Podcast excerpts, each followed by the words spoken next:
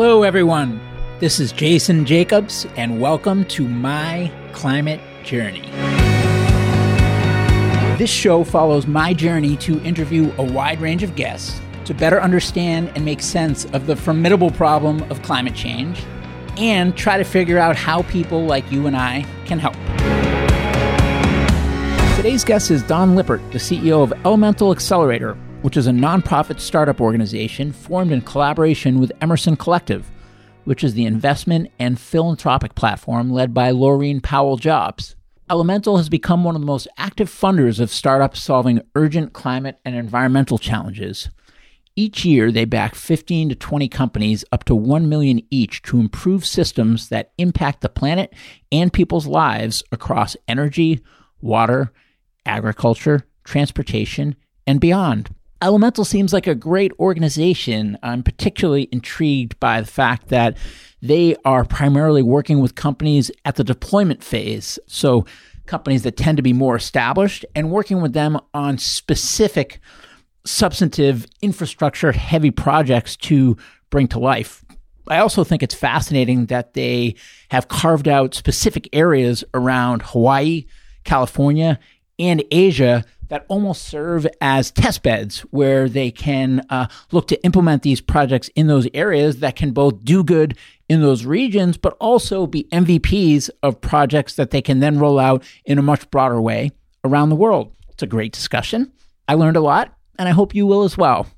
Dawn Lippert, welcome to the show. Thank you so much for having me. Thank you for making the time. Elemental Accelerator is one of those organizations that, as I've made the rounds the last year or so, has come up seemingly zillions of times, yet we were only recently introduced, and I'm so glad that we finally were. Likewise. I know you've talked to many of our friends and partners, so happy to be on. I always say this as if I'm going to start differently each time. It's like, well, maybe we'll just take it from the top, even though I say that every single time, but maybe we'll just take it from the top. What is Elemental Accelerator? Elemental Accelerator is a nonprofit organization. We fund startups to demonstrate technologies that we think are really important, and we surround them with customers, policy, and lots of other tools to go farther faster. So we know we're in a game against the clock on climate and urgent environmental problems, and our role at Elemental Accelerator is to help unlock innovation to get there. Uh huh. And what's the thumbnail sketch of how long has the organization been around? What's the state of the organization today in terms of employees and kind of the different arms of what you do?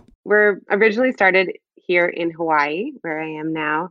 We now have two offices in Hawaii and California. And I'll just share maybe a little bit of the origin story of why we're in Hawaii. Would that be helpful?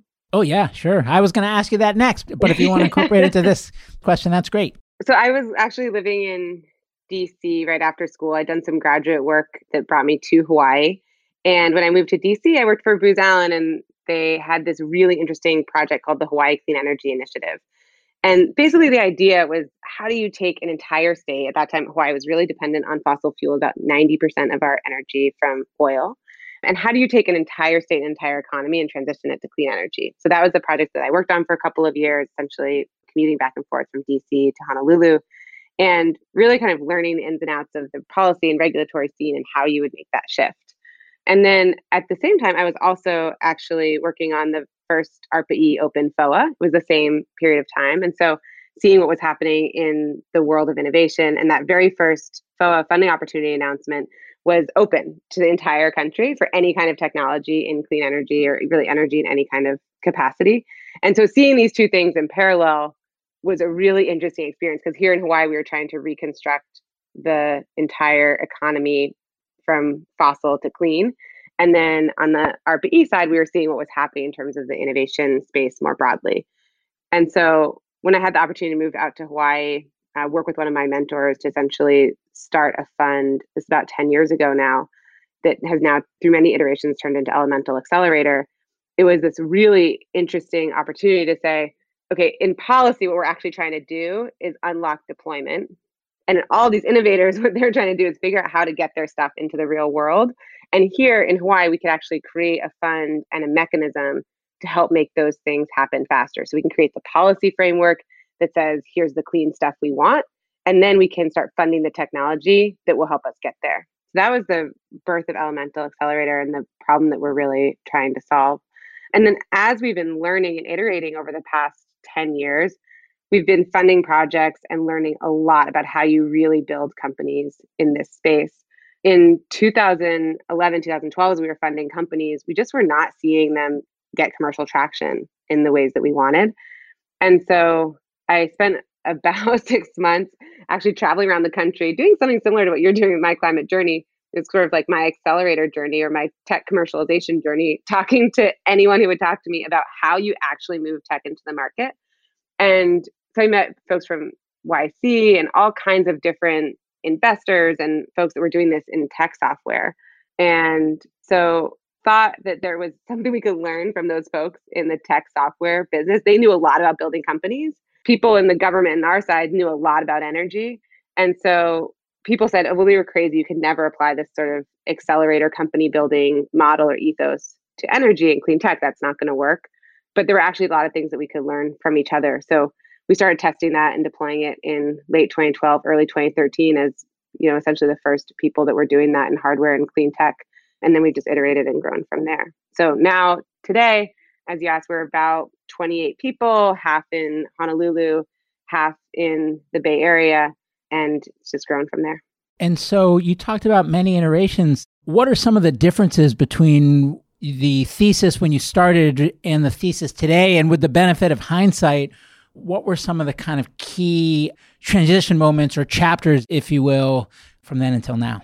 So originally when we started the program and funding companies, we fund companies up to $1 million to do projects in the sectors of energy, water, agriculture, mobility, and circular economy. So sort of the key emitting sectors and the ones that we think really need to be transformed as a system to address climate. And when we started funding these projects, we saw that there were a lot of technical milestones the companies had to achieve. But what, as soon as you got past those technical milestones, it was really about driving commercialization. And so we essentially started a couple of different tracks where we bring in customized coaches for companies, and we've learned over time how to do that coaching. We have 99 companies in our portfolio now. So we fund about 15 to 20 companies a year. And I think what I've learned is that with 99 companies, there's 99 stages. No two companies are seeing the same problem at the same exact time in the same way, but there are still commonalities. So we've developed really a custom coaching model where we bring in people that companies couldn't afford to bring on full time, but we bring them in, you know, really specific acupuncture type ways for specific problems companies are seeing and then help companies over multiple years grow. So that's something that we've learned over time. It used to be much more of sort of a batch. Like these are the kinds of things we think companies need to know around sales and growth. But then over time, it's been much more focused of what exactly is the problem you're solving today and tomorrow and next week, and then how can we help you get there faster. Is cohort the right word? Do you think of it like a cohort? We do. So we're on cohort nine. So essentially nine years. So these cohorts that come in, is the program time box and are they do they tend to be on site over the course of the program? Are they situated in hawaii or california or are they geographically all over the place? Answer any or all of that. Yeah i'll take you through the our year process which is kind of the easiest way to understand it. So in q1 we recruit for companies. We're doing that right now. We're recruiting companies until march 26th so we're looking all over the world for companies. We've usually talked about 2000 companies in the course of a year and last year, 800 companies officially applied for our program. So that's Q1. So those companies actually come from 66 countries. It's pretty broad. We have a pretty broad lens on what's going on around the world in this space.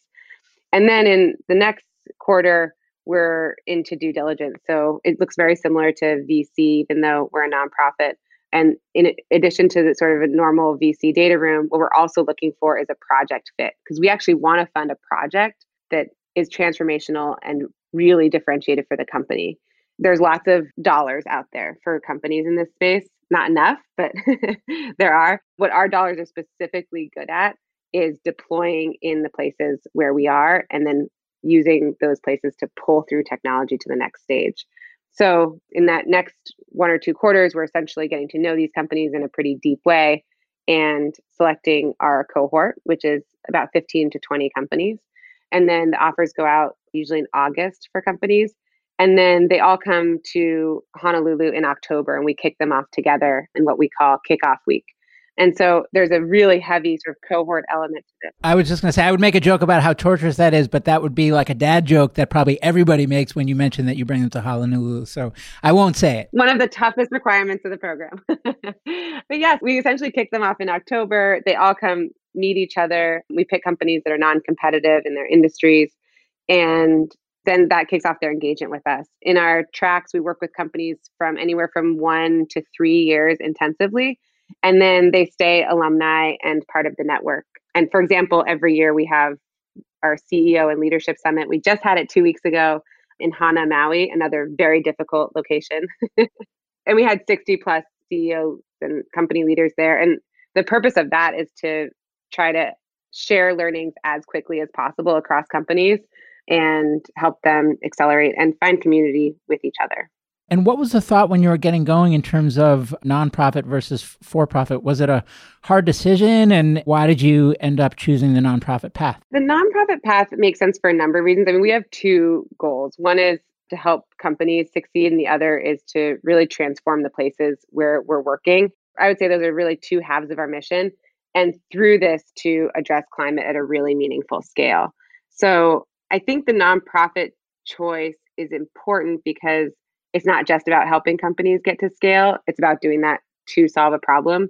And we can use lots of tools as a nonprofit to get there. So we have a whole policy and community building effort that we surround companies with while we're working with them. So I can just give maybe one or two examples if that would be helpful of how that works. So, for example, Carbon Cure is one of the companies in our portfolio. They inject carbon dioxide into concrete and you can use less cement and have good strong concrete that works and is essentially sequestering carbon at the same time. And so Carbon Cure, we funded a project with them and the Hawaii Department of Transportation to use this concrete at one of our highway interchanges out on Oahu and to test it so the Hawaii Department of Transportation could actually test it and show that the performance is exactly what they needed for the highway.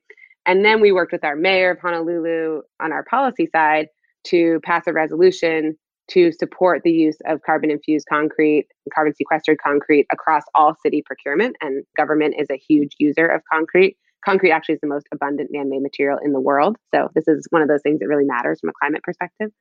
And then we worked with our mayor to actually pass a resolution with the Conference of Mayors for a couple of hundred mayors around the city to take a look at the same kind of resolution. So, it's really saying how fast are we spinning the wheel of deployment of technology, policy that supports it, showing that we can deploy technology and doing more policy that either removes barriers or supports it, and just spin that faster and faster. And I think from that perspective, we have a lot of flexibility as a nonprofit to use those different leverage points. And so it sounds like there's three kind of test markets, and that's Hawaii and California and Asia, which is a little broader than Hawaii and California, but is it anywhere specific in Asia or is it just kind of Asia overall? Yeah, we're pretty broad in Asia. We have projects primarily in Australia, New Zealand, Japan, Korea, Thailand. We've also worked quite extensively with the Philippines. So, for example, in Australia, I mean, Australia is a really interesting market right now for companies. So, we've about a dozen companies that are active either with offices in Australia or projects in Australia. One example is our project with Zero Mass Water that we funded and is now complete. And so they have essentially solar panels, but instead of making energy, they make clean, fresh water. We structured it as a joint venture with us, the community, and Zero Mass Water. And it's sort of an interesting new model for how to deploy water in these regions. So we see Australia from an energy market perspective, a water perspective, as a really interesting market for companies to deploy in. And so we want to support this kind of growth of companies across Asia. So it's a weird question, but why are you so broad in Asia and so narrow to a couple of specific states in the US? We sort of started in Hawaii, and, and the reason that Hawaii is a really interesting market to start in is because about 10 years ago, when we started this work, the clean energy was much cheaper in Hawaii, and the delta wasn't as big in other geographies. So it just made a lot of sense to deploy clean energy here. We were seeing a huge acceleration of clean energy. In the past 10 years since I've been working on this, we've gone from about 8% renewable energy to almost 30% renewable energy statewide on our grid. On Kauai, we've gone from about 10% to many weeks of the year using 100% renewable energy.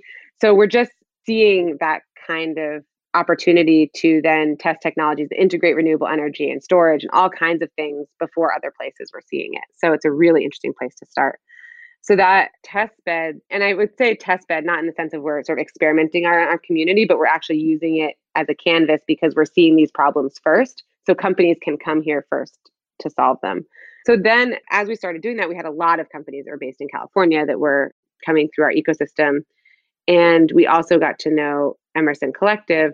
And Emerson Collective was really interested in how do you take this model that we've developed in geographic islands and apply it to economic islands in California. So they actually have a lot in common if you think about some of the challenges we have in Hawaii with cost of living, cost of energy, and access to mobility, all these kinds of issues are somewhat similar to issues we see in California in frontline communities that may have been left behind by kind of the tech boom and some of the prosperity there in California. And so as we moved to California, this is a, just about three years ago now, we basically came in and listened and really work with communities to see what we could apply of what we were learning here in Hawaii to the work in California and the challenges in California. And so we've been doing that work for about three years.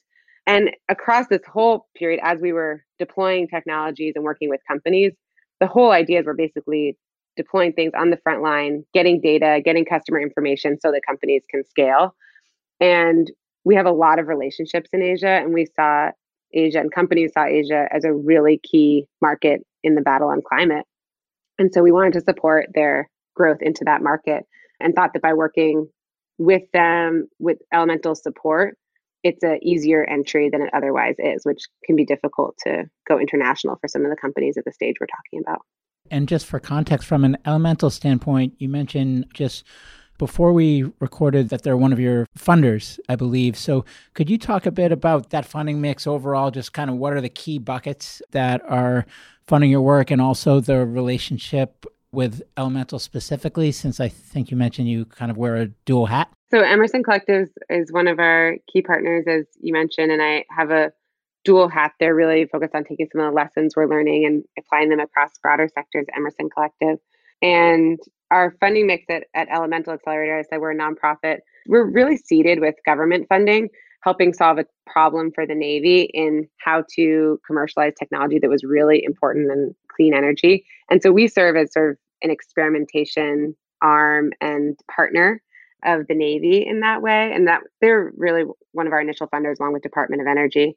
We also have funding from philanthropy, from people who are really interested in how to work at tech that's really focused on deployment. I would say that I feel really strongly that a dollar spent now and a system deployed now is more valuable than one deployed next year. We're really running against the clock. So if you think of cyclotron road and prime as funding some of the really important innovation and science that's seeding this space and creating a pipeline of really interesting technology we sit right after those kinds of organizations. Companies usually come into our accelerator around Series A, Series B sometimes, or Series C even. And we're focused on deployment and getting things out into the world as quickly as possible. And again, with a preference for this year over next year. So we work with philanthropists and foundations who are really interested in that deployment story. And then the third that we work very closely with is corporates. So we have about 25 corporates that we work with and the corporate story has been really important in terms of keeping us really close to the market so that we know what kinds of problems they're solving. I think in general, what we've seen in corporates is that there's these two huge forces hitting them. One is technology, one is climate. And they're both moving much faster than corporates really feel like they can integrate into their planning and into their world. And so by working with us, I think they're basically trying to like turn their headlights on bright to see a little bit farther in front of what's coming and to get their arms around some of these major fast moving forces around both climate and technology. And then all of the investments that you're making, do those take the form of non dilutive grants or how does that work? So originally when we started, it was all the form of non diluted grants. And then as we started, companies said, we actually like, want to give back. We'd like to donate warrants or equity to you. So over time, we structured that into it. Because we're working with somewhat later stage companies, this tends to be a really good way for them to have skin in the game with us. And so companies donate between 1 and 4% of their warrants essentially to Elemental Accelerator. And then we have a couple of other financing mechanisms as well. I would say at its core, we're a highly experimental platform that is trying to constantly learn and figure out how we can most quickly deploy technology into the market. So, because of that, we have grants, we have investment vehicle, we have a number of different ways that we actually engage with companies. They all involve the companies putting some kind of skin in the game, but we're really highly experimental. We're really focused on how do we move tech into market as quickly as possible. And then when these pilots do roll out, given that, I mean, you've done a number of these cohorts now. I think you did you say 16? Did I get that right? Yeah, we're on cohort 9. Oh, cohort 9. I'm sorry. I don't know where I got 16 from, but I mean, that nine cohorts in, you've done quite a lot of pilots, I would imagine. What does success look like for those pilots and how have those pilots performed versus how you would have hoped that they would? Success looks like a 10x scale up of the pilot within two years. When we're scoping pilots and when we're scoping projects, that's what we're looking for. So, from a financial perspective, from a technology perspective, from the constellation of partners and customers we're putting around something, can this scale 10x in two years? Maybe three years, but in that time frame. What metrics should scale 10x? It depends on the company, but it might be number of deployments. It might be the size of the system. It might be in terms of revenue in the sector that we're opening up for them. So it can vary depending on what it is we're really testing with the pilot with the different companies, there's different pieces that we're testing. Sometimes we're testing a new business model iteration. Sometimes we're testing something on the technology scale up side. So it really depends on what the company is trying to drive toward. So, a couple examples to illustrate what we're looking to do. So, in Hawaii in particular, we have a couple of interesting opportunities for technology. One I mentioned is the integration of renewable energy and how you do that at scale. So, on that note, one of our early portfolio companies from 2013 was STEM when they were Series A company. And so they're a distributed battery company.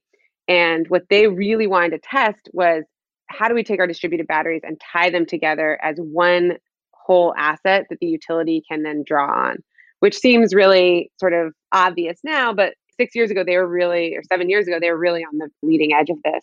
And they had a handful of distributed batteries deployed across California, but they hadn't been able to connect them all together in a framework and sell those to the utility so that it looked like one battery or one asset. So they came to us. We put that together here with Hawaiian Electric, who was a key partner, our utility. We worked with our Public Utilities Commission to structure a rate that would pay them for essentially grid response, which is one level deeper of services, grid services, than just demand response, just turning something on and off. Grid response, because these are batteries, you can actually charge and discharge. And we're able to deploy about a megawatt of batteries across Oahu and test that model. And then STEM was able to take that same playbook and to Southern California, where they won about 80 megawatt contract to scale that up, in that case, 80x. So that's essentially what we're trying to create is use the systems and the assets that we have to demonstrate something that then companies can scale up very rapidly in other markets. Got it. So, I mean, you kind of answered it, but just for to make sure I understand it, is it are you using these markets as a test bed where it's just about getting the learning almost like an MVP that you can then take everywhere, or is it more about decarbonizing the specific markets that you're focused on, or is it both? It's both and for sure. So, I think decarbonizing the Hawaii market is interesting from a whole systems learning perspective. So that wasn't the only project that STEM did here. They've continued to deploy systems across the grid in Hawaii. We have another company, Carbon Lighthouse, on the efficiency side. They've since opened an office here and have about half a dozen people here working on efficiency. So after we funded their initial project, they've just been able to scale and grow that and work on decarbonizing the grid here from an efficiency perspective. So ultimately, it's both sides of that vision. So being able to deploy innovation that's really needed in a place that needs it and then integrate those innovations across an entire system and show how we can decarbonize a system so that we can actually take system level learnings to other places is one piece. And then the other piece is just actually helping those companies scale in their fastest moving markets with models that we've helped them prove. So doing both at once is really the key the cadence that you are with X many companies per cohort and things like that, do you feel like it's a good size, it's a good cadence, we're going to stick with this for a while, or do you dream of expansion? And if you dream of expansion, in what direction and what does that look like? Yes, always dream of expansion. I'd say we're pretty alarmed at the state of the climate and the environment and have spent really a decade tooling a machine and a process and a learning organization that we feel like can help companies accelerate decarbonization of our planet, of our industries.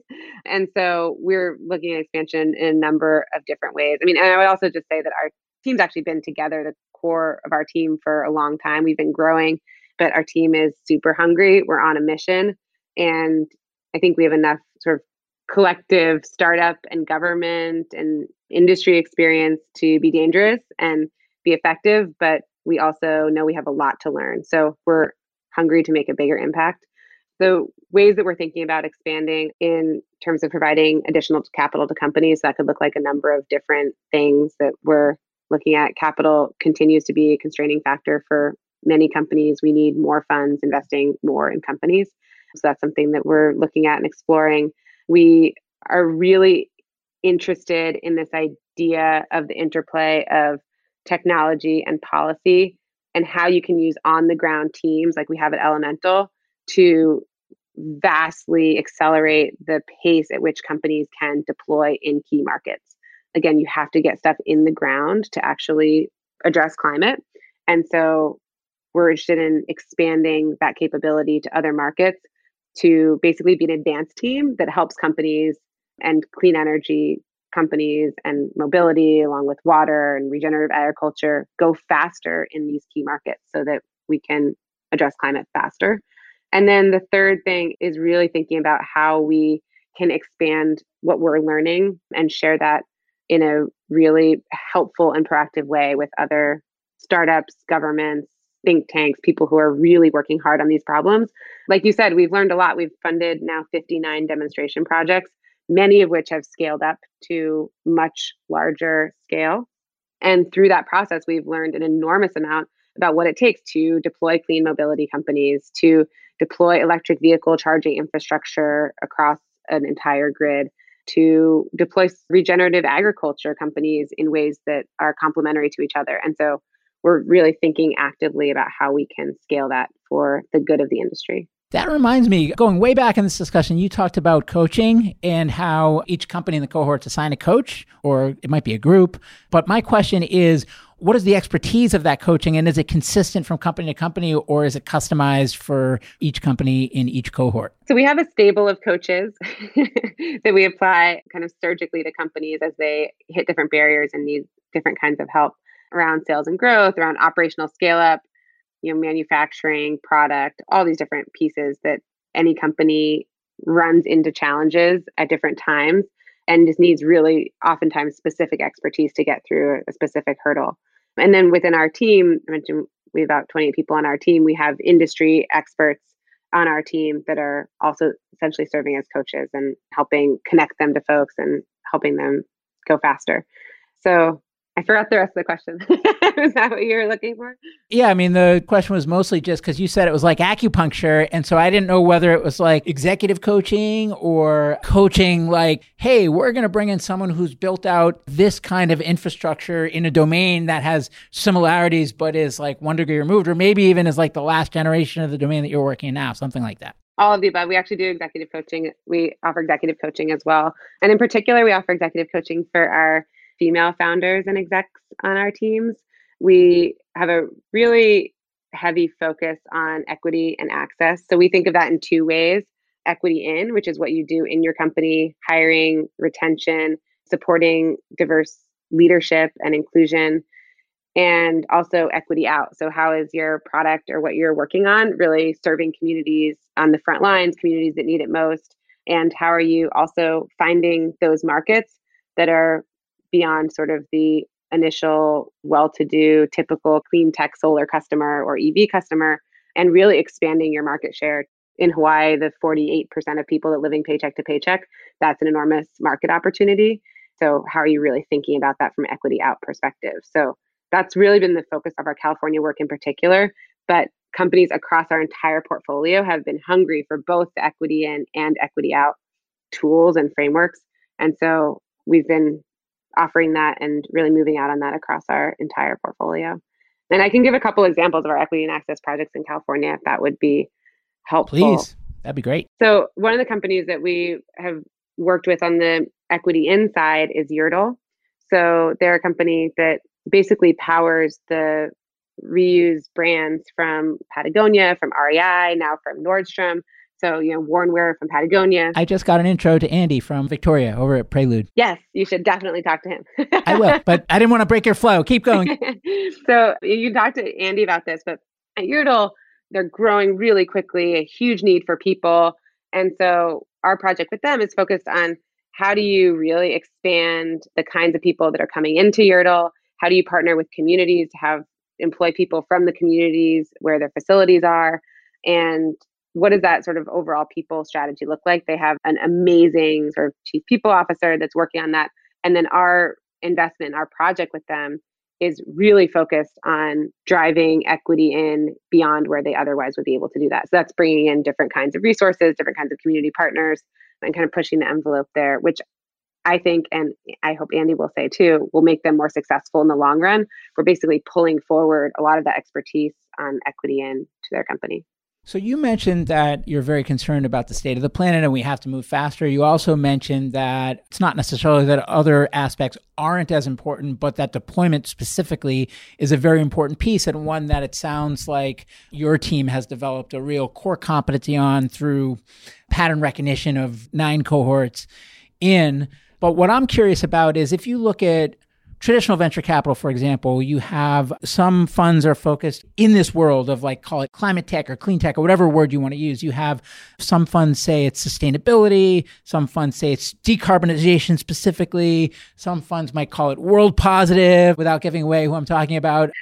but I would never guess. I would never. but deployment of what? Because you work with a wide range of companies. So how do you define the problem that you're tackling? There's the equity piece, which I agree is very important important, but that's not the whole picture, right? So what's kind of the rest? for you. As you define it. Because you could take that in any direction but i'm talking about for you when you're making assessments of who's the best fit for these cohorts for example. Okay they're ready for deployment but how do we know if the thing that they're deploying matches up with what we care about? It's a great question. I think it goes to this entire space how everyone has a way they define this.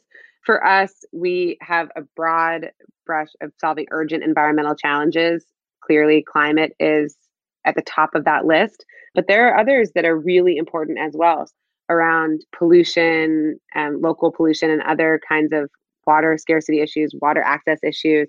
So, in each of our five verticals that I mentioned energy, agriculture, water, mobility, and circular economy and industry we have investment theses that drive what we're looking for in each of those areas, and we've published those on our website. But I would say that overall we're governed by solving urgent environmental challenges and then trying to find the highest leverage opportunities in each of those spaces. So like an example in mobility we're very interested in transit for obvious reasons. It's the, it's the best way to move a lot of people through narrow spaces in cities and the world is increasingly urbanizing so we so transit's really important. A few years ago we invested in a company called Swiftly that's digitizing the transit routes and making them visible for the first time, providing much more accurate information to transit operators, connecting transit to other forms of other modalities, and they're expanding so quickly. The one thing I loved about Swiftly when we invested in them, they were four people and we're already in about 25 cities, had 25 cities as customers. I mean, this is like the kind of pain point that they discovered in transit was that the we were so far behind in digitizing this space. So that's just an example of something that we're really interested in within our investment thesis but anything that really solves an urgent environmental challenge, we'll take a look at it. What's kind of the umbrella rallying cry of the purpose of why your team gets up every day? If you had to kind of put it, I don't want to trivialize it with a tagline, but how would you describe the rallying, unifying problem that Elemental Excelerator is solving? How about uplift people and planet? And that was a leading question because the question I'm going to ask you next is I'm going to say if you had $100 billion and you could put it towards anything too. And normally I say to accelerate the clean energy transition or things like that. But in your case, I actually want to say, and you could put it towards uplifting people and planet. Where would you put it and how would you allocate it? Because I wanted to tailor it to the things that your organization specifically cares the most about. Yeah. I mean, I love this question to think big about it. I think I would cut it in two if possible and devote one half to really electing people who understand the science, understand the problem, and are going to be partners in putting policies in place to get there. This is so important. We work at the local level, we work at the state level, we work at the national level. At the local level, building codes are absolutely key drivers of technology and clean energy and what the carbon footprint of our buildings and infrastructure and built environment will look like for decades to come. So you have to focus at the local level, at the state level, it's around renewable portfolio standards, at the national level, it's around intergovernmental agreements, but also what we're doing at national level around pricing carbon, other things. So I think up and down the local, state, national policy stack, having people that understand these issues and are motivated by doing the right thing by our society is really important. So I would focus there. And then on the second half, putting dollars into high leverage places to fund deployment because ultimately policy is trying to set up the guardrails so that we can get more hardware and more stuff in the ground that is lower carbon and that we can leave the stuff in the ground that is greenhouse gas emitting. So ultimately we have to get stuff built and it matters when we do that. It has to be sooner rather than later. So I guess I would split it in two and just see if you can get that policy deployment merry-go-round spinning faster and they really inform each other. I mean, what we've seen in Hawaii and California and in Asia, one of the reasons that we fund these deployment projects is it is so much easier to get policymakers to believe that this is possible and to get motivated to do something if they see it in their backyard if they say oh these are solutions that make a ton of sense. I can see where it's going and it's real. I can make it happen. That sort of seeing is believing drives the policy conversation and the policy wheel in a really important way. If you look at sort of electric buses or electrification of transportation, you can't get too far ahead on policy without saying like there's this whole pipeline of Proterras and electric bus companies and electrification solutions from Amply and eMotorWorks and others in our portfolio and beyond that can deliver on the policy goals that you have. So the deployment really informs the policy, and then the policy sets the frame for deployment. So I think if you're really serious about solving climate, you're about trying to get that merry-go-round just going faster and faster. So, as I've been making the rounds, I think there's been very little, if any, resistance to the statement that we need to deploy what we've got faster. And so, it's great that you're focused on this area. I've heard a lot of different theories or things that people point to for the barriers. You can say in the US, we can't build big things anymore or we need a price on carbon or you know we don't have the right incentive structures set up and subsidies and things like that or we don't have enough high quality founding teams or it's early stage capital or it's growth stage capital like it's strategics and that's it or it's project finance or it's getting the first plant built or how do you i mean you've touched on some of it with the where you put the money but where are the biggest bottlenecks as you look at that and what do we do about it it really depends on the sectors that you're looking at. And so you can get kind of like granular and specific.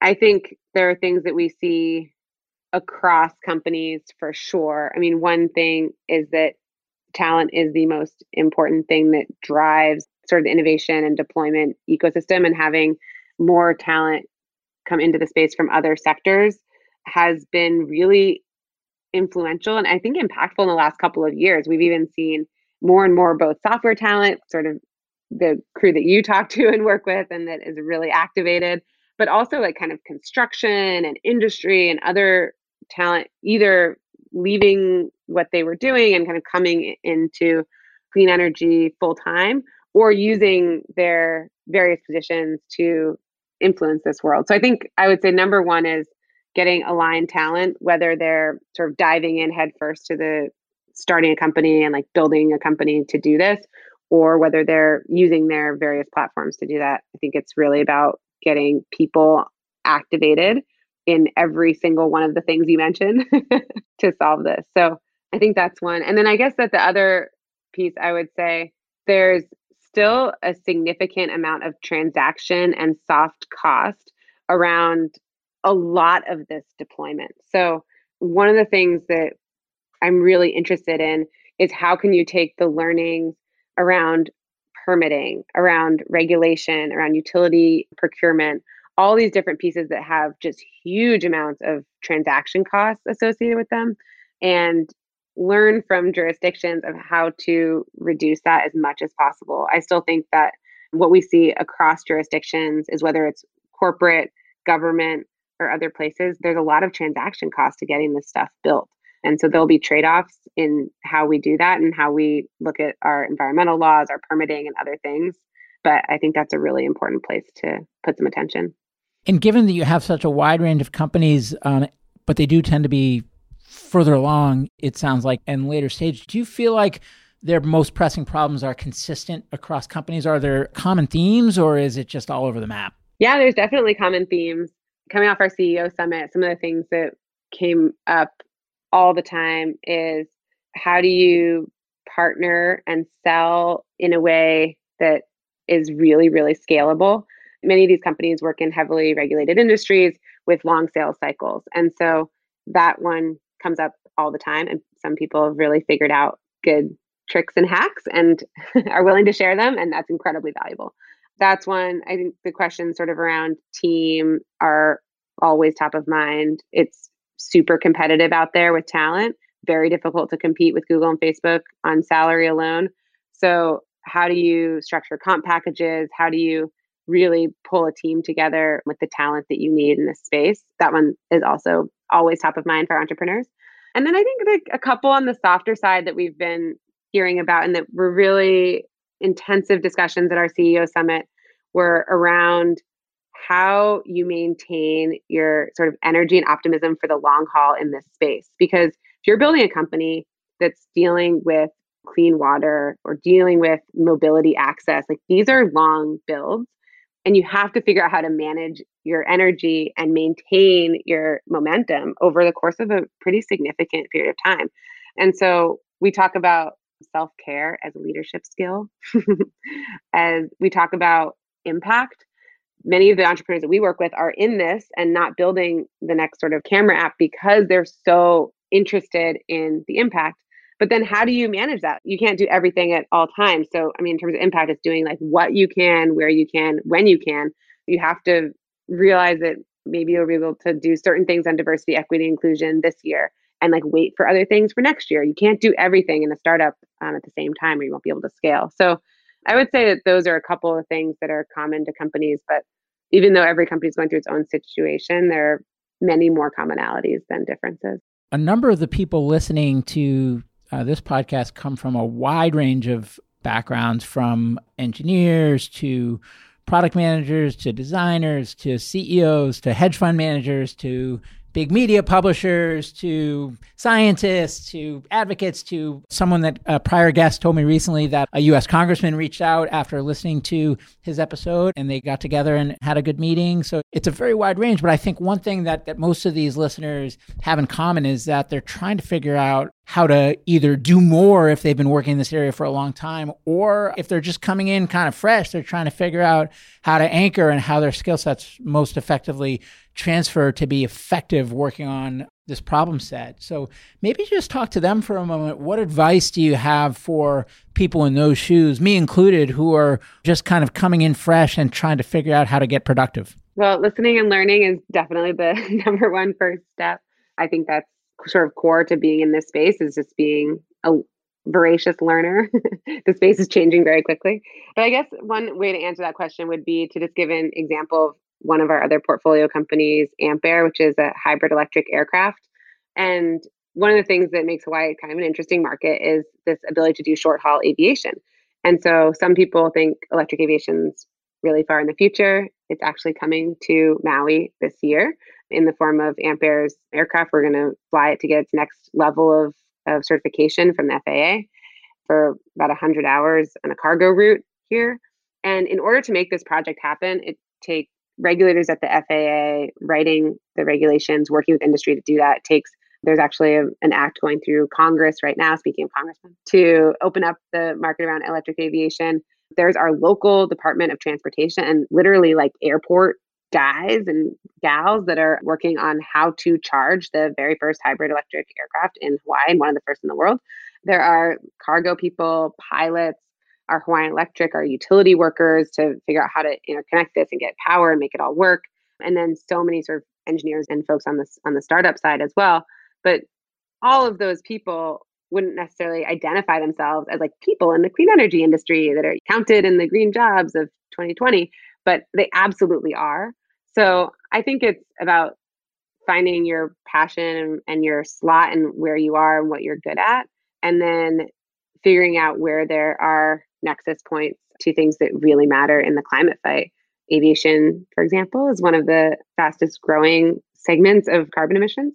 So there's so much to be done in that space. But I think in literally every sector, that's the case, whether you're working for profit company, a software company, others, there's things you can do in your current role. And then if you feel like it's not enough, listening to this and reaching out to either these companies or you or me or these kinds of people that have kind of broad networks in this space to figure out where else you can plug in. One question I forgot to ask is around the equity and inclusion piece. So when you're assessing these companies, I guess so one vector is do they fit the criteria in terms of the problem that they're trying to solve? Another is do they fit the criteria in terms of is equity inclusion kind of in and out core to what they do and how they do it?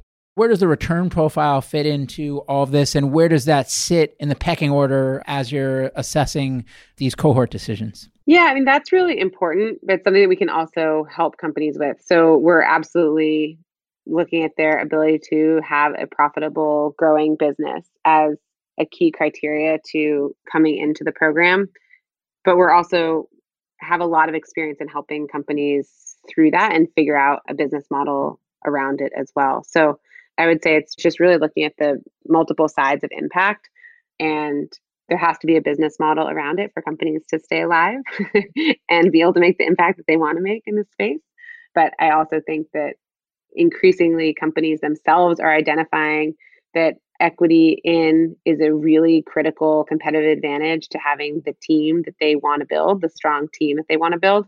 And equity out is really important from market sizing perspective and from, I think, a broad recognition that unless this transition includes everyone and includes the people who need it most, we're not going to get there fast enough. So I would say both and. And because you're doing such important work, I also just have to ask for anyone listening that your mission and your work you're doing really resonates. How can they be helpful to you? We, I should say. A number of ways. So, number one, referring companies to us is key.